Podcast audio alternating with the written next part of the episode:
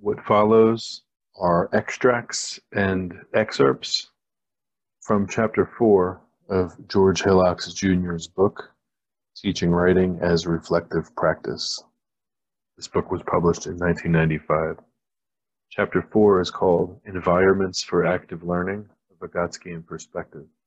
Environmental teaching creates environments to induce and support active learning of complex strategies students are not capable of using on their own, based on the assumption that teaching needn't wait, that learning precedes development. Vygotsky, 1978.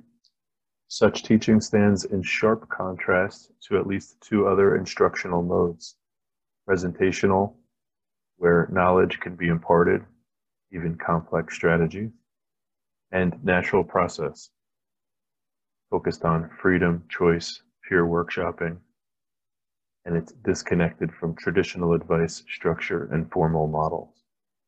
The environmental mode shares process with natural process models, and yet it moves well beyond general processes to focus on what Smagorinsky and Smith, 1992, call task-specific knowledge, the processes entailed in particular writing tasks, and places greater responsibility on the teacher whereas presentational approaches focus almost exclusively on arrangement of form and coherence.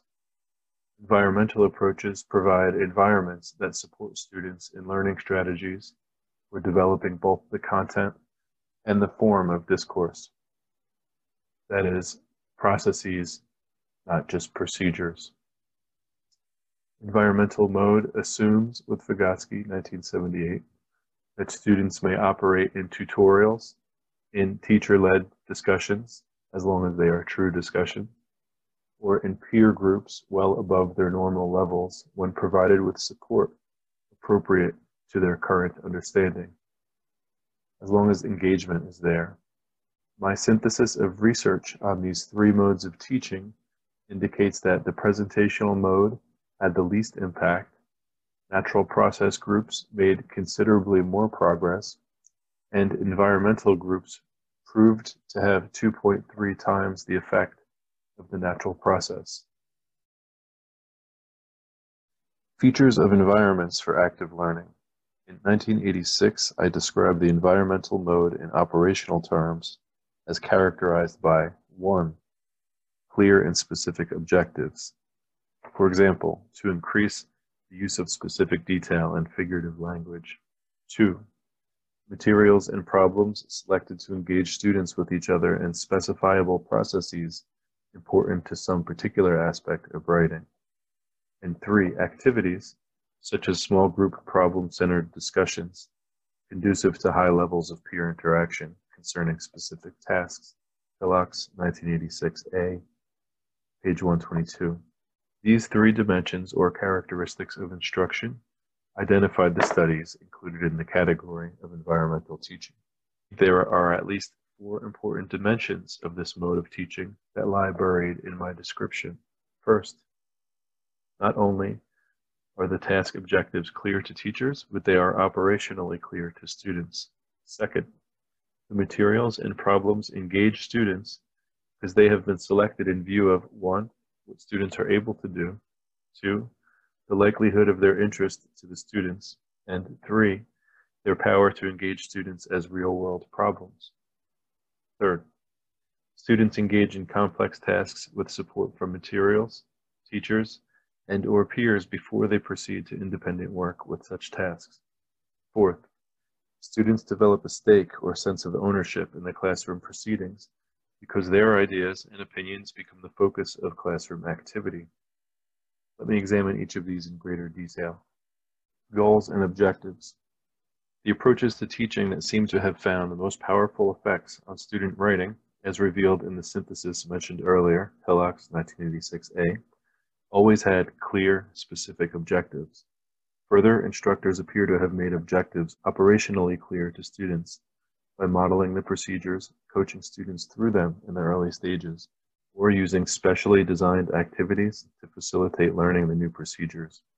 For example, in a series of studies, I have been focusing on a variety of approaches to teaching students to write extended analytic definitions.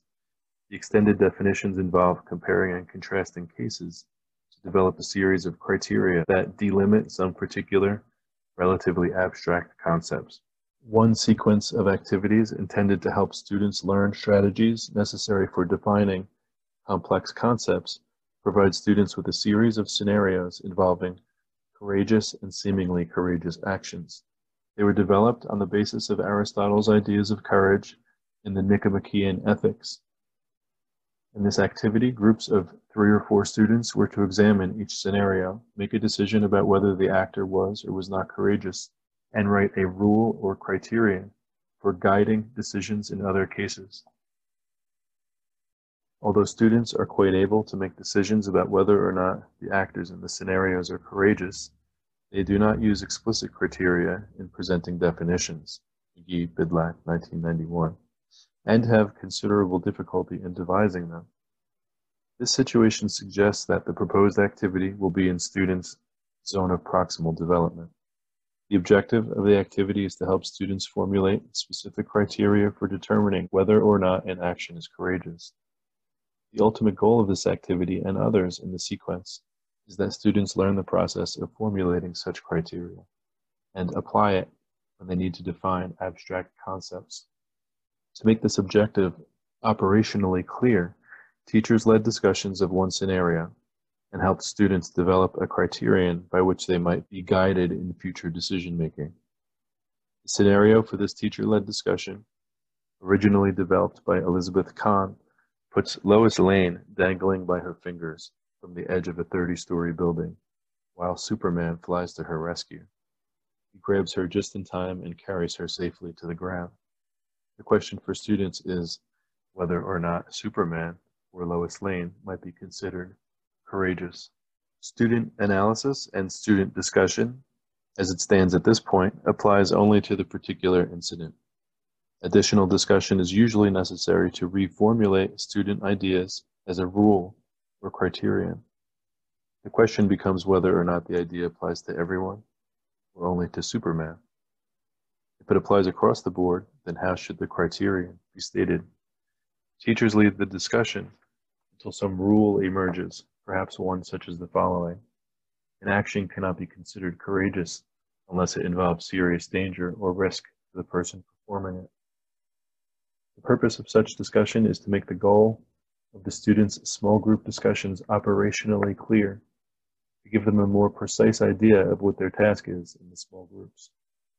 Once students begin working on additional problems in their small groups, the teachers circulate to various groups to determine from student talk whether they seem to understand the goal and, when necessary, make suggestions and ask questions that will enhance the understanding of the goal.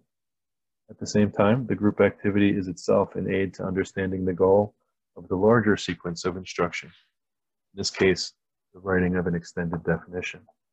Selection of materials and problems.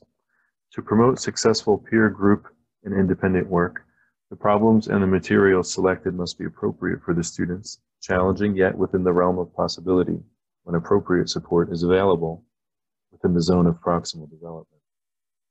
If students can already do the tasks independently, ordinarily there's little point in having them do the tasks in groups. On the other hand, the tasks should not be so difficult that students cannot handle them at all. There is no algorithm that I know of for arriving at the appropriate level of complexity developing such tasks. Teachers who listen to their students and observe what they can and cannot do in classroom discussions, in dealing with texts, in writing, and so forth, will have innumerable clues as to what may or may not be appropriate. However, making the initial judgment about appropriateness remains an art, but an art the results of which are subject to careful scrutiny.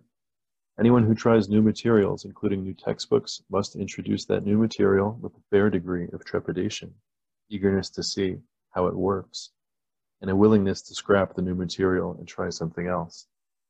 Any trial of new materials is a frame experiment.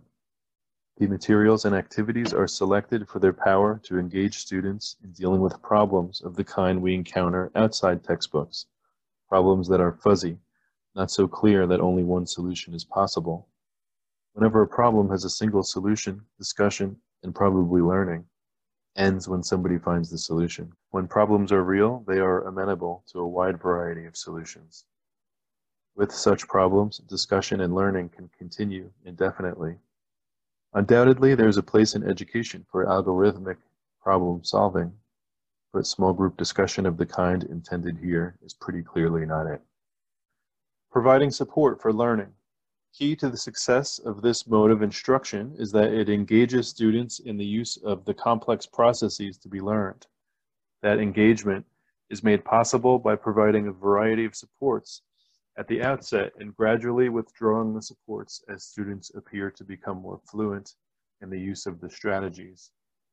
What I have called environmental teaching engages students in integrated whole language tasks that involve complex processes.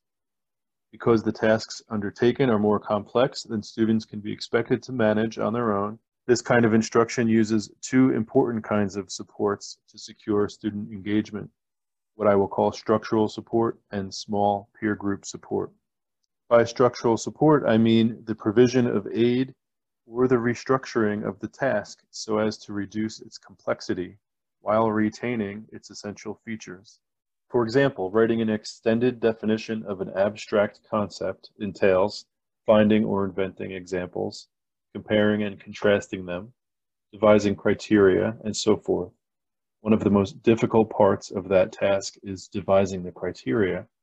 One way of simplifying that task without changing its essential features is to provide examples from which the criteria are to be developed. Providing the examples allows students to concentrate on devising criteria and implies the kinds of criteria to develop. Although some part of the task is taken over by the instructional environment, students must still use key strategies demanded by the task.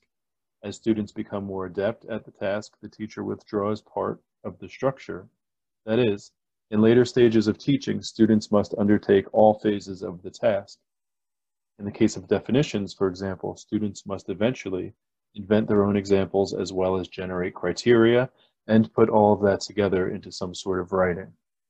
Peer group discussion or collaborative talk, usually in small groups, is the second essential feature, perhaps the sine qua non of what I have called environmental teaching. Results of the synthesis of research on teaching writing, Hillocks 1984, 1986a, summarized in the appendix, strongly indicate that problem-centered peer group interaction, the major feature differentiating these collaborative small groups from others in the study, is chiefly responsible for the gains made by the environmental groups. Any teacher who has ever used small groups as a standard part of classroom activity knows that the rate of active participation in small groups far exceeds that in teacher-led discussions. This is not an argument for eliminating teacher-led discussions. The introduction and follow-up to small group work may very profitably be teacher-led discussions.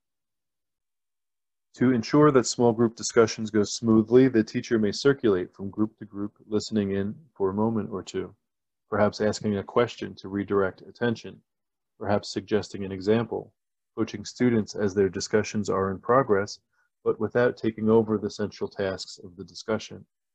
Because the task is slightly beyond what students can do independently in the zone of proximal development, coaching must be readily available.